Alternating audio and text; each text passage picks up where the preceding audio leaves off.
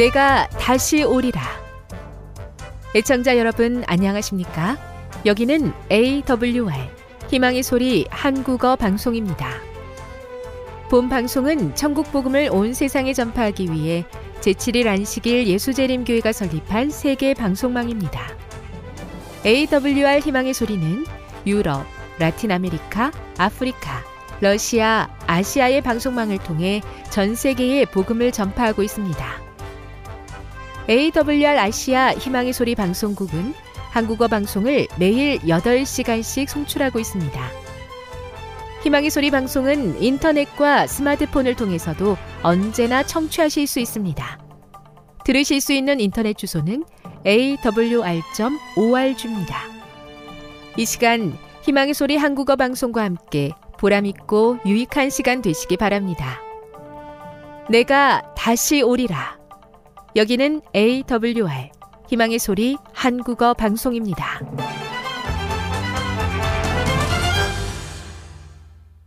주파수 안내입니다. 괌에서 송출하는 우리 방송은 한국 표준시로 새벽 1시 30분부터 2시 30분까지 11,755kHz로 새벽 2시 30분부터 3시 30분까지 3시 30분부터 4시 30분까지 15,530kHz로 새벽 5시부터 6시까지 9,890kHz로 4회에 걸쳐 송출하고 있습니다. 스리랑카에서 송출하는 우리 방송은 한국 표준시로 밤 9시부터 10시까지 15,530kHz로 우즈베키스탄에서는 새벽 3시부터 4시까지 새벽 4시부터 5시까지 9,760kHz로 타지키스탄에서는 밤 9시부터 10시까지 15,255kHz로 송출하고 있습니다. 애청자 여러분의 많은 청취 바랍니다.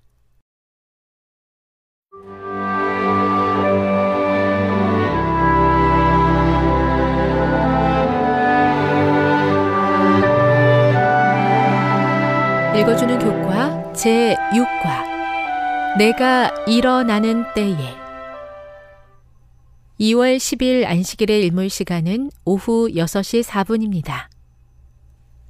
기억절입니다. 여호와의 말씀에 가련한 자들의 눌림과 궁핍한 자들의 탄식으로 말미암아 내가 이제 일어나 그를 그가 원하는 안전한 지대에 두리라 하시도다. 시편 12편 5절 우리만 악과 불의와 억압이 만연한 시대를 사는 것은 아니다. 시편 기자들도 마찬가지였다. 따라서 어떤 차이가 있든 간에 시편은 이 세상과 우리의 시대, 그리고 시편 기자들의 세계의 폭력과 압제에 대한 하나님의 응답이기도 하다. 주님은 누구든지 멸망하지 않고 회개하여 그 길을 돌이키기를 바라시며 오래 고통받으시면서도 큰 인내로 진노를 참으신다. 하나님이 개입하시는 적절한 때가 항상 인간의 기대와 일치하지는 않지만 하나님의 심판의 날은 다가오고 있다.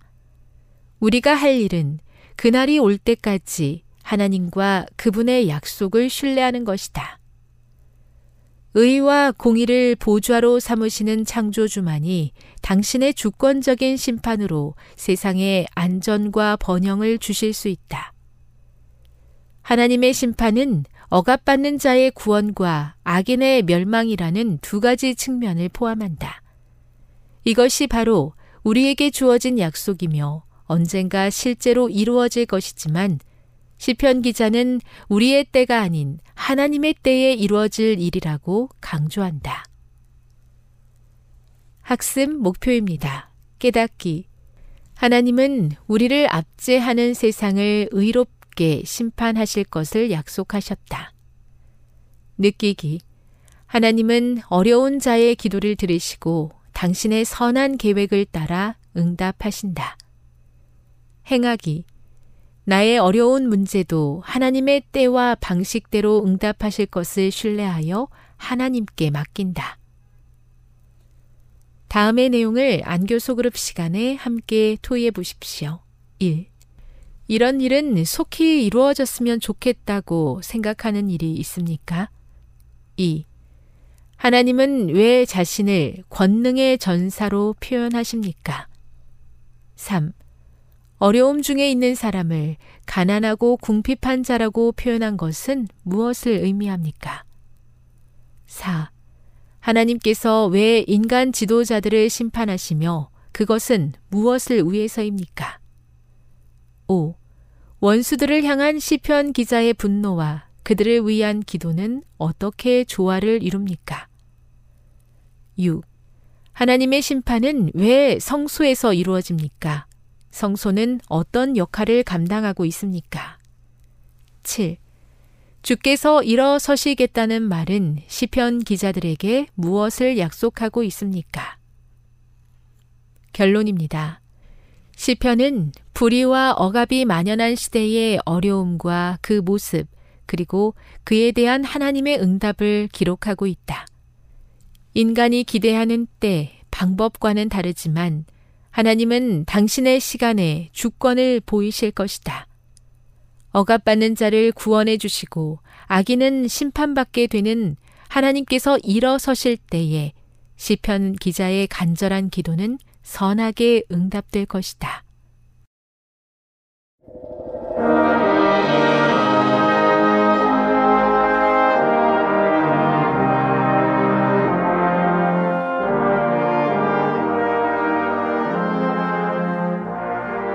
자비로운 아버지 하나님, 이 아름다운 안식일 아침, 저희가 주님을 예배하러 모였사오니 이곳에 강림하셔서 저희의 기도와 찬양과 경배를 받아 주시옵소서.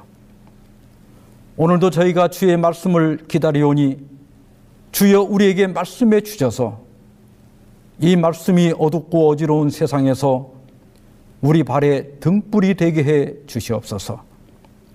이제 저희가 예배를 시작하오니 모든 순서를 통하여 오직 아버지 홀로 영광받아 주시옵시기를 예수 그리스도의 이름으로 기원하옵나이다. 아멘.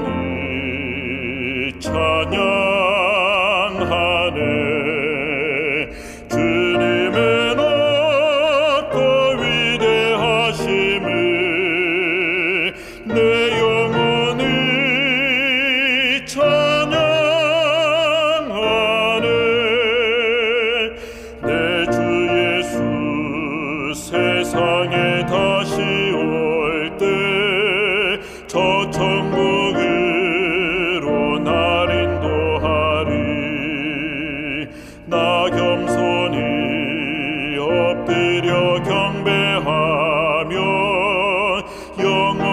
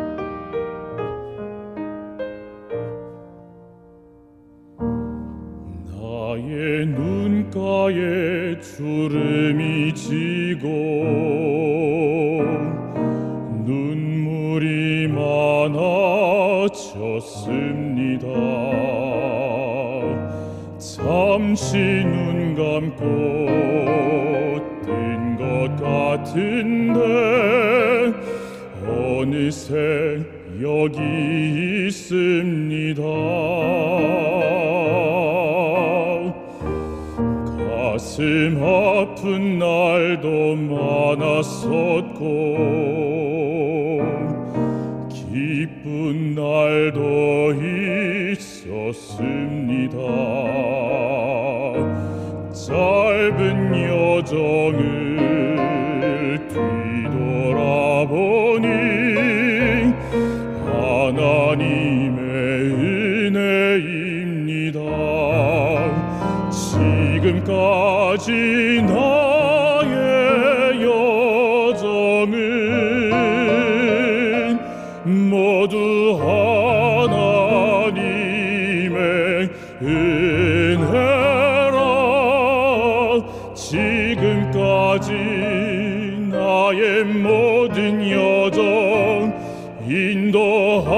하셨네. 나의 남은 모든 여정을 모두 하나님께 맡기리라. 나의 모든 삶 마치는 날까지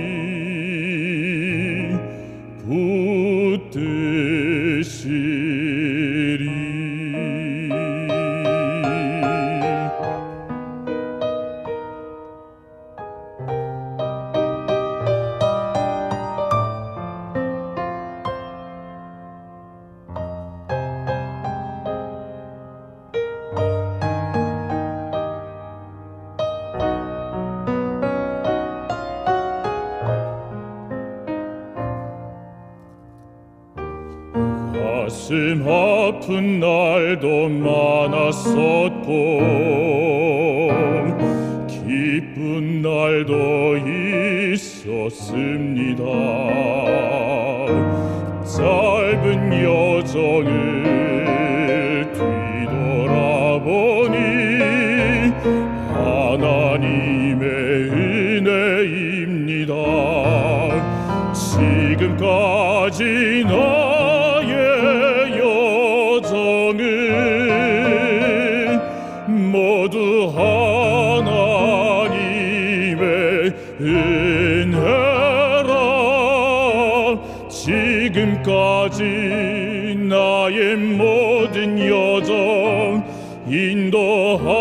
하셨네. 나의 남은 모든 여정은 모두 하나님께 맡기리라. 나의 모든 삶 마치는 날까지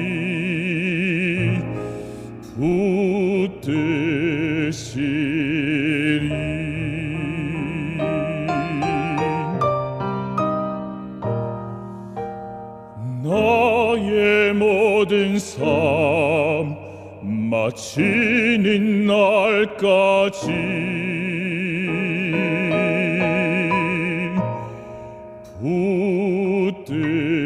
붙드시리.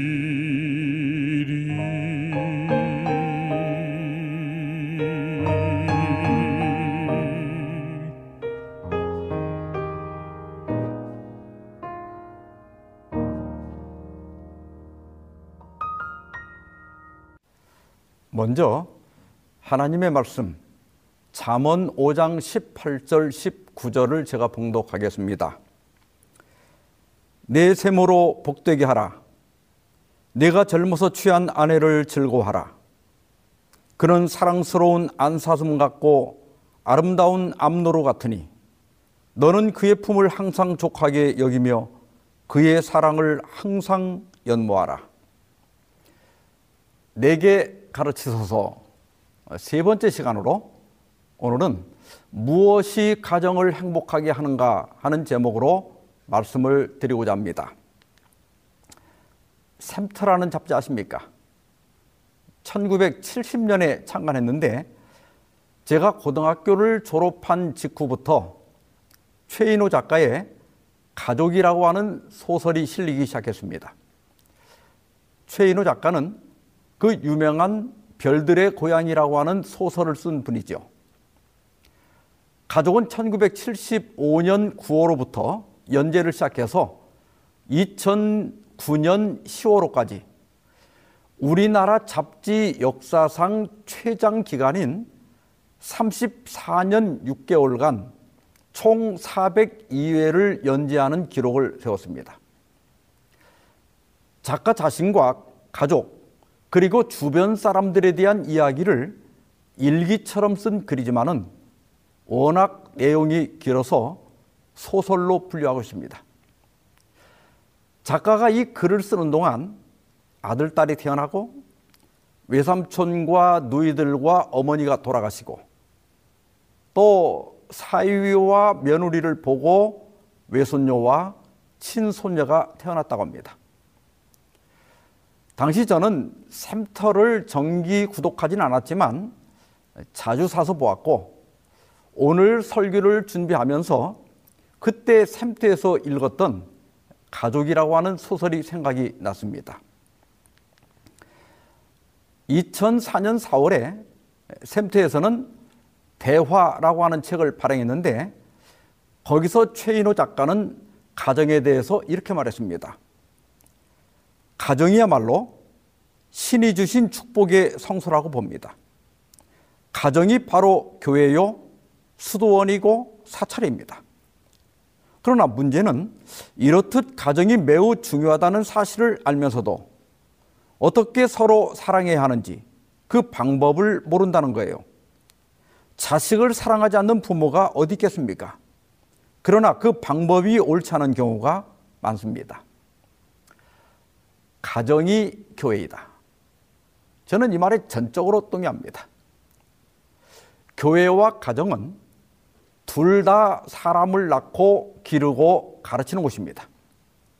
한 사람의 미래가 가정과 교회에 달려 있습니다.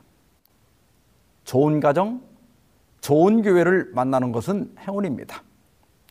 좋은 가정과 교회를 만나면 우리는 거기에서 사랑하는 법과 행복하게 사는 법을 배우게 됩니다.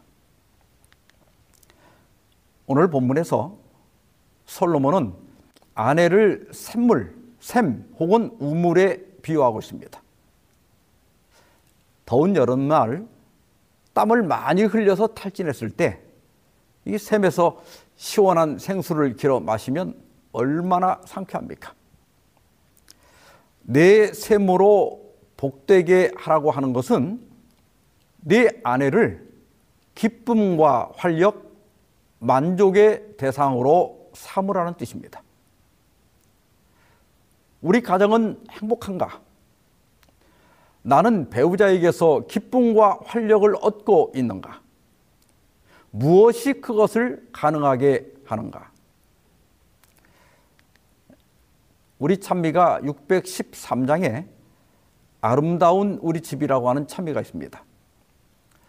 이 찬미는 존 휴 맥노튼이라고 하는 분이 작사 작곡을 했는데 뉴욕 칼레도니아 출신이라는 것 외에는 알려진 것이 별로 없습니다. 아, 이 찬미가에 편곡된 것들이 몇 개 있는데 원본을 번역해 보았습니다. 1절입니다. 아름다운 분위기 사랑 있는 집, 기쁨 가득한 음성 사랑 있는 집, 평화와 풍요가 여기 머물고 집안엔 한바구음 가득하며 부드러움 감돈의 사랑 있는 집. 후렴입니다. 사랑 있는 집, 사랑 있는 집, 부드러움 감돈의 사랑 있는 집. 2절입니다. 초막에도 기쁨 있네 사랑 있는 집. 미움 질투 없는 곳 사랑 있는 집. 장미는 발밑에서 피어나고 온 뜰은 향기로 가득하며 행복 넘쳐 흐르네 사랑 있는 집. 3절 하늘이 미소 짓네 사랑 있는 집. 땅엔 사랑 가득하네 사랑 있는 집.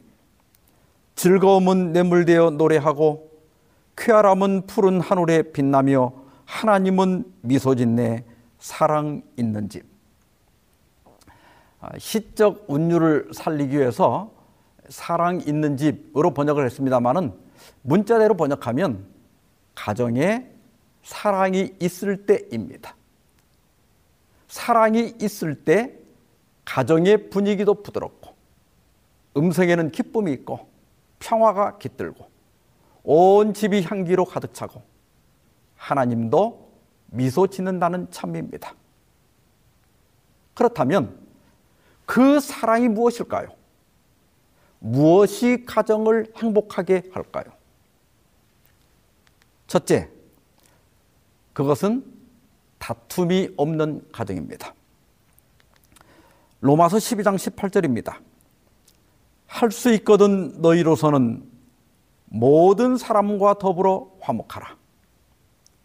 이것이 가정 생활의 기본이고 또한 우리 신앙 생활의 기본입니다. 우선 싸우지 말아야 합니다. 기본적으로 이것이 되어야 화목, 화평, 감사, 예의, 존중, 뭐 기쁨, 사랑 이런 것들이 가능해집니다. 이것은 조선일보와 서울대 사회발전연구소에서 공동으로 진행한 2022 대한민국 젠더 의식 조사 보고서에 실린 내용인데요. 왼쪽에 배우자 만족도를 보십시오. 30대는 남성이 약 87%, 여성이 78% 정도 됩니다. 그런데 나이가 들수록 만족도가 점점 떨어져 60대 이상이 되면 남성은 69%, 여성은 53%로 떨어집니다. 그리고 오른쪽의 배우자와 갈등 또 의견 충돌을 보십시오. 나이가 들수록 다툼이 늘어나는 것을 볼 수 있습니다. 남성 한 명, 여성 한 명이 만나 단 둘이 사는데 무슨 싸울 일이 그리 많고 더구나 평생을 싸웁니까? 이게 우리 현실입니다. 디모데후서 2장 14절에 너는 그들로 하여금 이 일을 기억하게 하여 말다툼을 하지 말라고 하나님 앞에서 엄히 명하라. 이는 유익이 하나도 없고 도리어 듣는 자들을 망하게 함이라고 하였습니다. 바울은 디모데에게 그리스도인들이 말다툼을 하지 말라고 하나님 앞에서 엄히 명하라고 지시하였습니다. 왜 말다툼을 하지 말아야 합니까? 유익이 하나도 없고 도리어 듣는 자들을 망하게 하기 때문입니다. 이것은 2019년 11월 19일자 한국일보 신문인데요. 부부싸움 등 가정 내 불화에서 시작되는 정서적 학대는 아동이 성장에서까지 영향을 준다는 점에서 문제라고 전문가들은 지적한다. 차주환 한국 청소년 상담복지개발원 연구원은 자녀는 부모가 싸우는 모습을 보면서 불안감을 느끼는 것은 물론 부적절한 문제 해결 방식을 배우기 때문에 향후 대인 관계에도 좋지 않은 영향을 준다고 말했다. 정서적 학대는 신체적 학대로 이어지기 쉽다. 어떤 20대 여대생의 상담 내용인데요. 이 학생의 아빠는 주사가 매우 심했다고 합니다. 술만 먹으면 엄마에게 쌍욕을 하고 TV를 부수고 또 서랍이나 의자 등을 던지곤 했답니다. 한 번은 엄마를 벽에 밀어서 눈에 멍이 들기도 했고 또 소파에 앉아 있는 엄마에게 과도를 던져서 칼이 이 소파에 꽂히기도 했답니다. 딸이 무서워서 방에 들어가서 문을 잠그면 아빠는 문을 주먹으로 치면서 문을 열라고 고함을 지릅니다. 이 손잡이를 잡고 버티는데 막 숨이 막히고 심장은 터질 것 같고 나중에는 헛구역질까지 했답니다.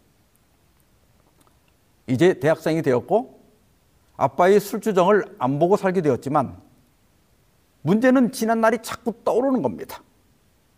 그 엄마의 먹는 눈, 소파에 꽂힌 칼, 또 필사적으로 방문을 막고 있는 자신, 화장실 변기를 붙잡고 헛구역질하던 그 모습이 컬러로 재현이 된답니다. 꿈에서도 아빠가 자기를 죽이려고 쫓아오고 결국은 잡혀서 목을 졸리다가 깨어나기도 하고 길에서 술 취한 남성을 보, 면 가슴이 벌렁거리며 놀라게 된다고 합니다. 외상 후 스트레스 장애가 생긴 겁니다. 그래서 부부싸움은 자녀에 대한 정서적 학대입니다. 가정에서는 웬만하면 싸우지 않아야 합니다. 이 험한 세상에서 가정은 피난처가 되고 안식처가 되어야지 전쟁터가 되면 안 됩니다. 히브리서 12장 14절입니다. 모든 사람과 더불어 화평함과 거룩함을 따르라. 이것이 없이는 아무도 주를 보지 못하리라. 화평과 거룩은 우리가 하나님 앞에 서기 위한 필수 요건입니다. 그리스도인은 마음이 청결해야 하지만 동시에 싸우지 말아야 합니다. 이것이 신앙의 기본입니다. 이 기본이 되어야 그 다음 것들이 가능해지는 겁니다. 그래서 바울은 디모데에게 보낸 편지에서 교회 감독, 즉 장로가 갖추어야 할 15가지 조항을 열거하는데 그 중에 하나가 다투지 않는 겁니다. 그러면 가정 불화의 원인은 무엇일까요? 여러 원인들이 있겠지만 나무 위키에서는 이렇게 설명하고 있습니다. 가정의 불화는 대부분 가족 간의 대화의 단절에서 비롯된다. 이때 말하는 대화는 단순히 말을 하는 것이 아니라 서로의 입장을 이해하고 상대방에게 최대한 양보하며 타협점을 찾을 대화를 말한다. 좀 건너뛰어서요. 불화 없이 사시사철 화목하게 살아가는 가정은 사실상 없다고 봐도 무방하기도 하다. 이유야 당연히 서로 이해하고 존중하는 건 쉽지 않으니까. 특히 가족 중에 이기적이거나 다혈질적인 성격을 가진 사람의 경우에는 해결하기가 더 힘들다. 가정폭력은 불화의 원인이자 결과이다. 부부가 화목하게 사는 데는 여러 요소들이 있겠지만 그 중에 가장 중요한 것은 의사소통입니다. 이것은 단순히 대화를 잘한다는 뜻이 아니라 두 사람이 생각이나 감정, 아이디어, 또 뭐 정보 이런 것들을 말이나 행위로 주고받는 것을 의미합니다. 이게 잘 돼야 상대방을 잘 이해할 수 있고 신뢰심이 생기고 정서적으로도 친밀감을 느낄 수 있기 때문입니다. 나무 위키에서 말한 대로 서로의 입장을 이해하고 최대한 양보하고 또 타협점을 찾는 연습을 해야 합니다. 그리고 어, 그런데 이기적이거나 다혈질적인 성격을 가진 경우는 정말 해결하기가 힘들 수 있습니다.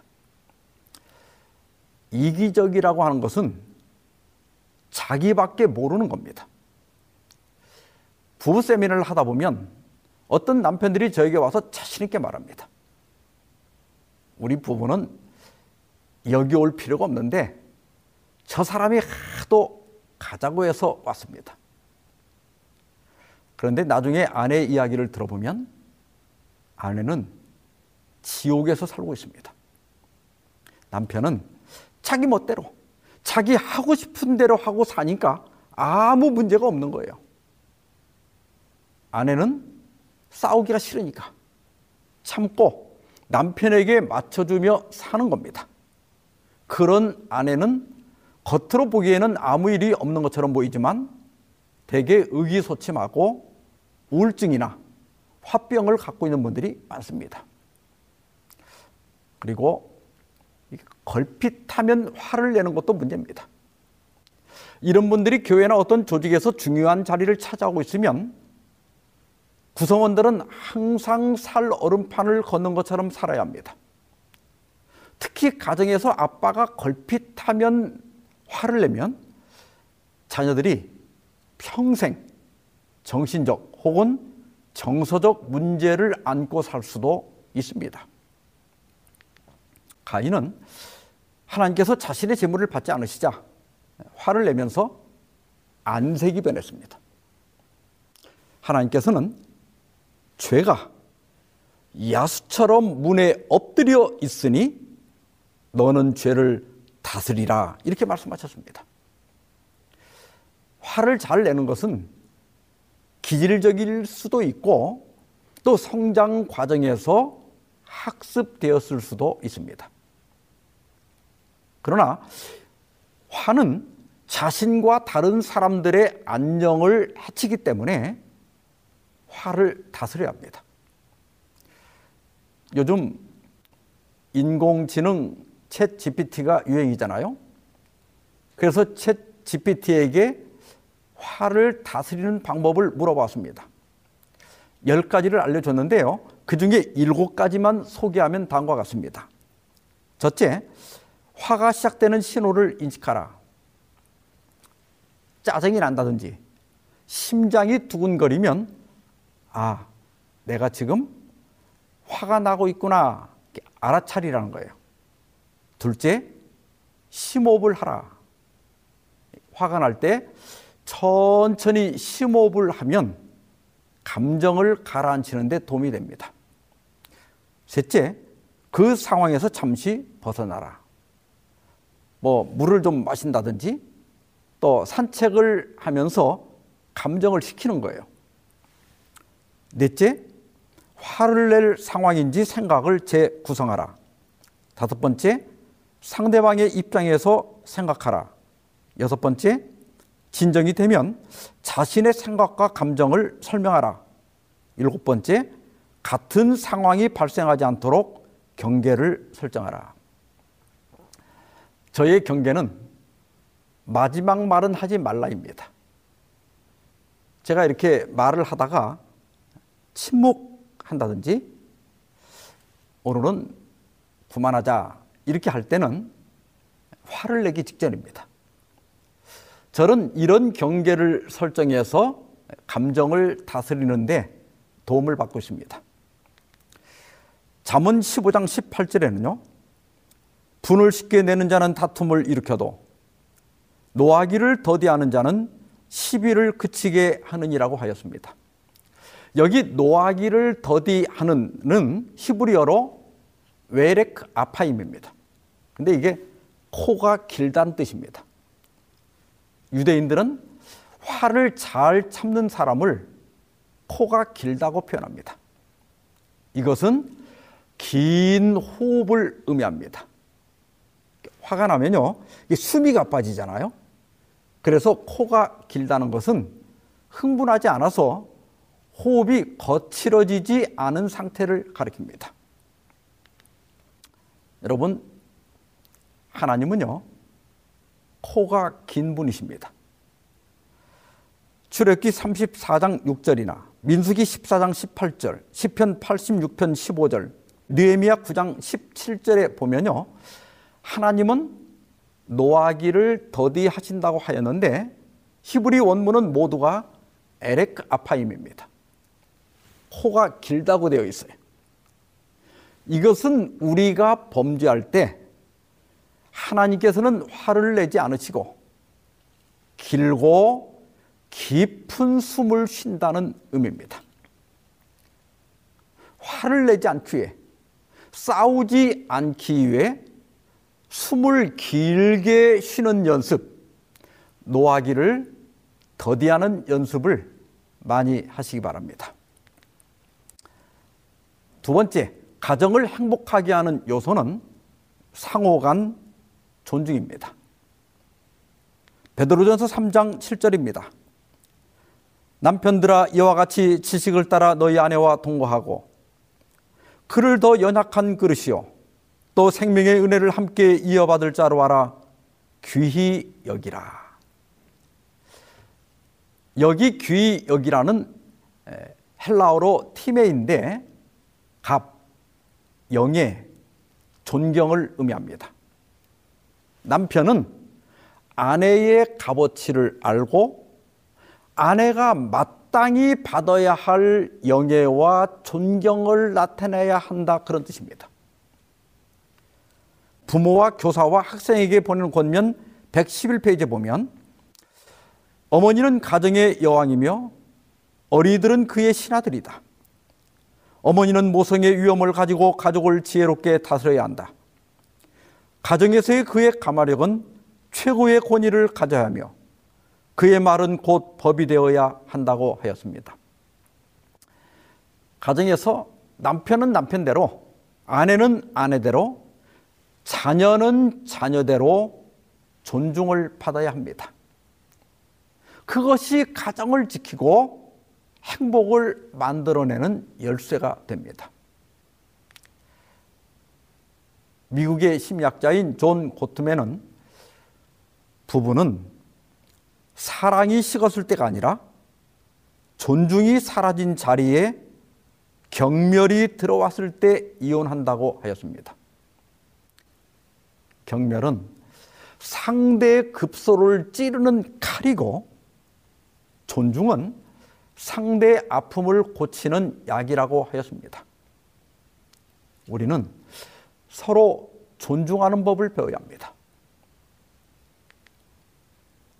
존 고트맨은 부부의 결혼 안정성과 이혼을 예측하기 위해 여러 척도와 공식을 개발했습니다.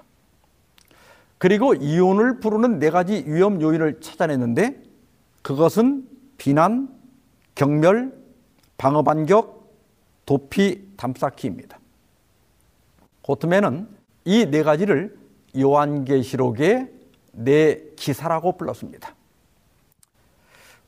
고트맨 박사는 이혼의 수학에서 이혼을 부르는 네 가지 요인을 다 쓰는 부부는 92%가 이혼한다고 하였습니다. 그리고 그는 이혼의 사유로 성격 차이를 인정하지 않습니다. 이혼에 이르게 하는 것은 성격 차이가 아니라 싸우는 방식의 문제라는 겁니다. 그러므로 행복해지려면 성격이 아니라 행동을 바꾸라는 겁니다. 제가 인공지능 챗 GPT에게 이런 상황을 말해줬습니다. 어느 휴일 아내가 남편에게 외식을 제안했다. 아내는 외식을 통해 남편과 친밀함을 느끼고 싶었고 남편은 멋진 식사를 대접해서 자기의 능력을 인정받고 싶었다. 그래서 남편은 미리 예약한 식당으로 예약한 멋진 식당으로 아내를 데리고 갔다. 하지만 식당에 도착했을 때 예약이 잘못된 것을 알게 되었고 대기 시간이 길어지자 아내는 기분이 상했다. 아내는 여유 있게 저녁을 먹으면서 남편과 많은 대화를 하고 싶었는데 기다리는 시간을 많이 소비해서 속이 상했다. 그런 아내 때문에 남편도 기분이 우울해졌다.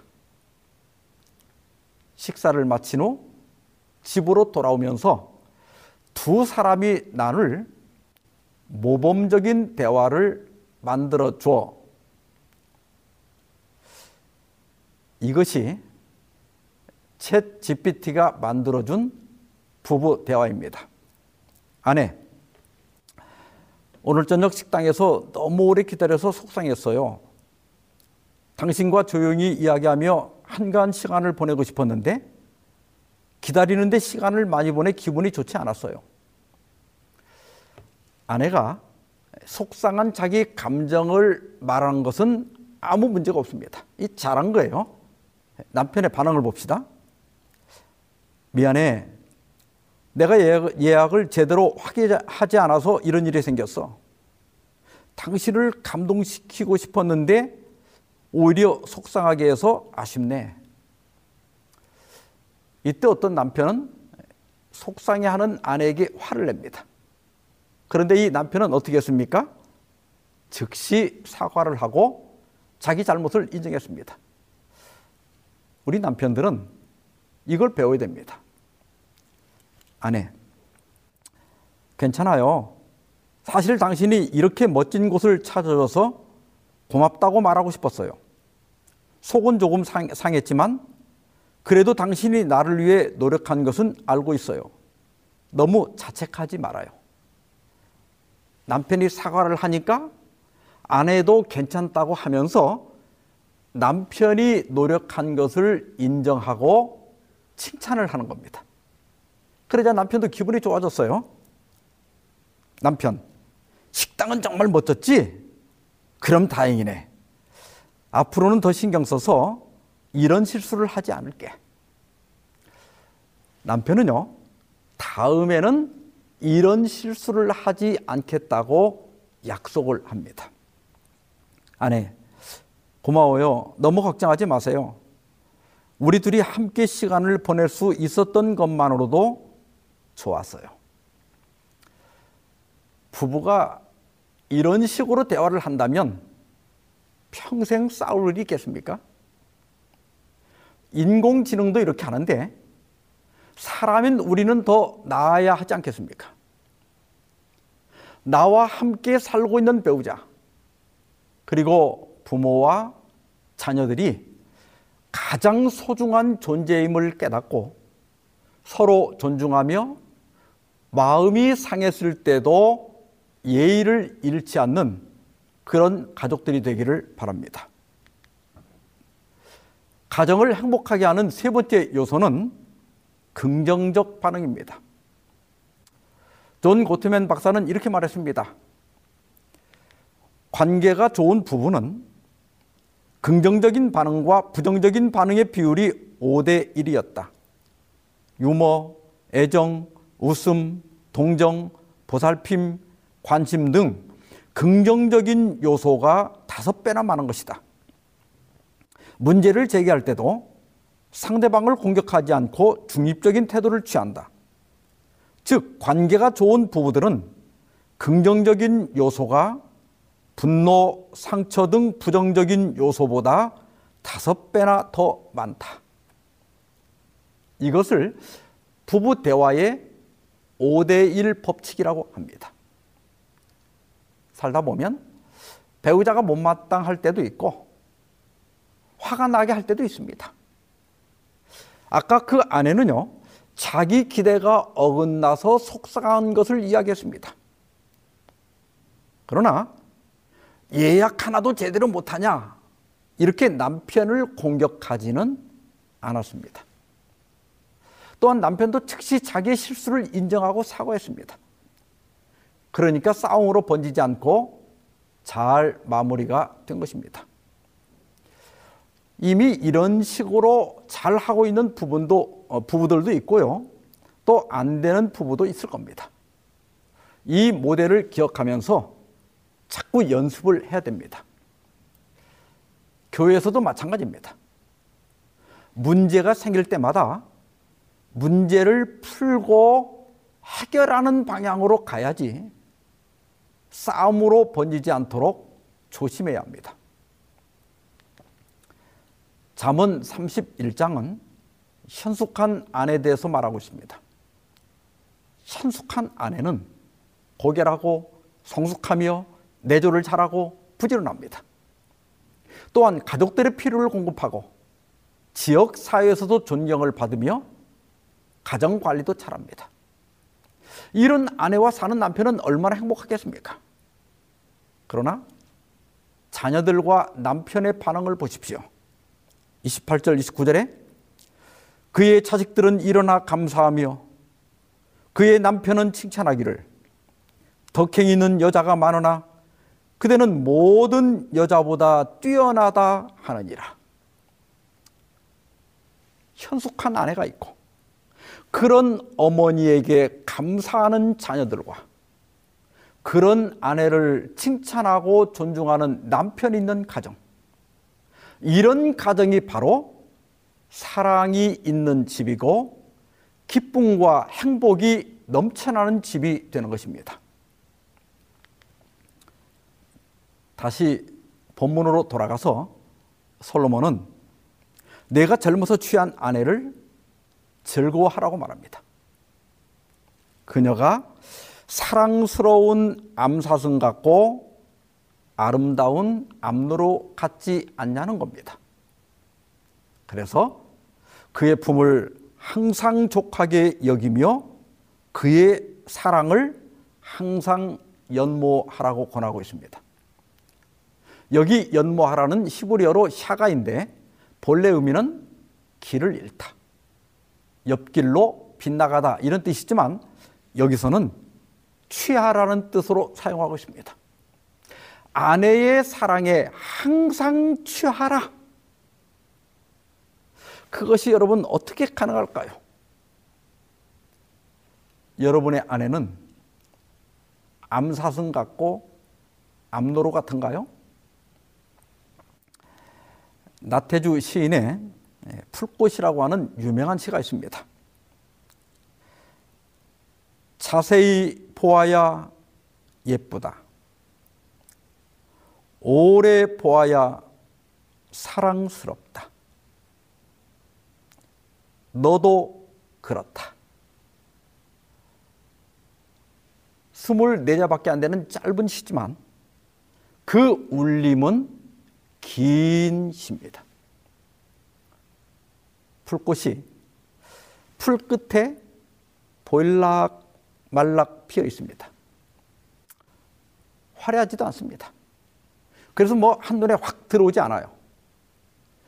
일부러 걸음을 멈추고 서서 자세히 보아야 예쁩니다. 그리고 오래 보아야 사랑스러운 그런 꽃입니다. 너도 그렇다. 여기에서 이 시는 변용과 반전을 하면서 우리 시선을 풀꽃에서 배우자로 향하게 합니다. 사랑은 자세히와 오래가 중요합니다.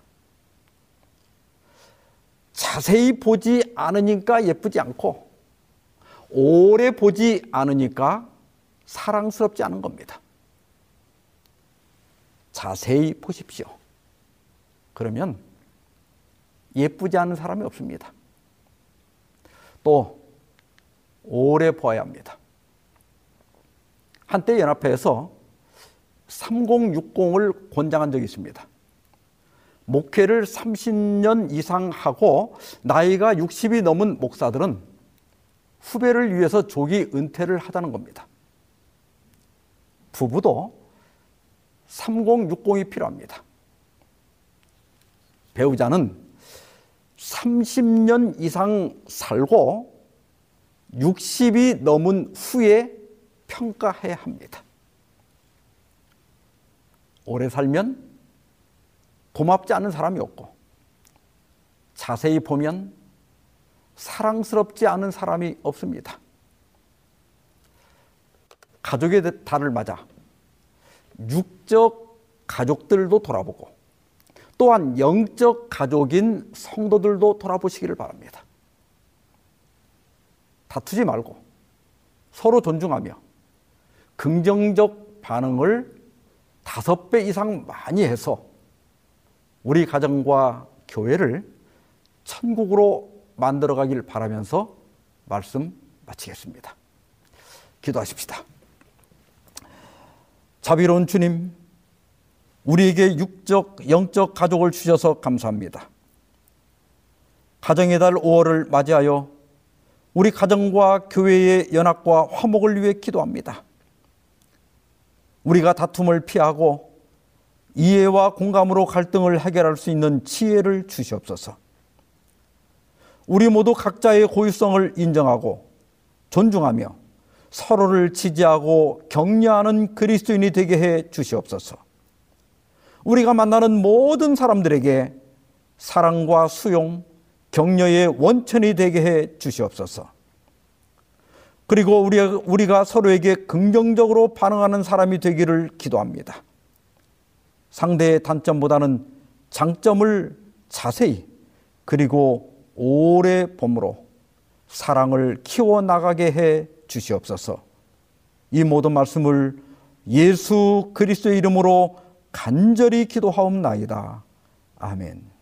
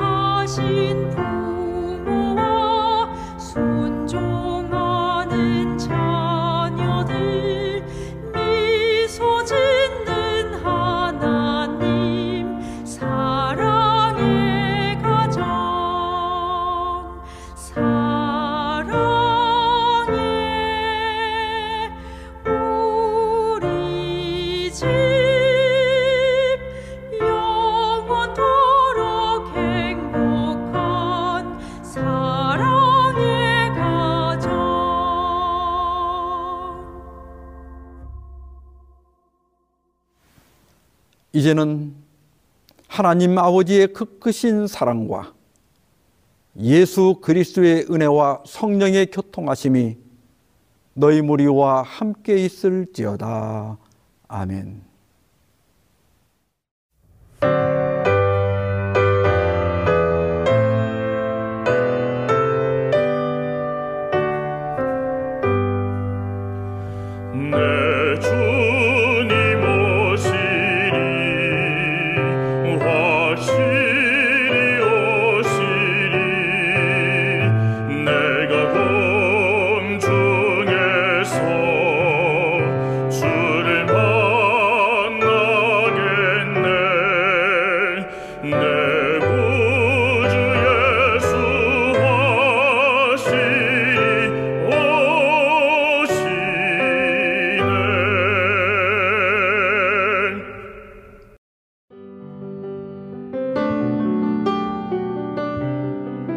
행복한 시간 되셨습니까? 지금까지 여러분께서는 AWR 희망의 소리 한국어 방송을 청취하셨습니다. 방송을 청취하시고 문의를 원하시는 분은 우편번호 02461 대한민국 서울시 동대문구 이문로 1길 11 희망의 소리 방송부 앞으로 편지나 엽서를 보내주시거나 지역번호 02-3299-5296에서 8번으로 전화 주시기 바랍니다. 지금까지 함께 해주신 애청자 여러분들께 감사드립니다. 애청자 여러분, 다음 이 시간까지 하나님 안에서 늘 평안하십시오. 감사합니다. 내가 다시 오리라. 여기는 AWR 희망의 소리 한국어 방송입니다.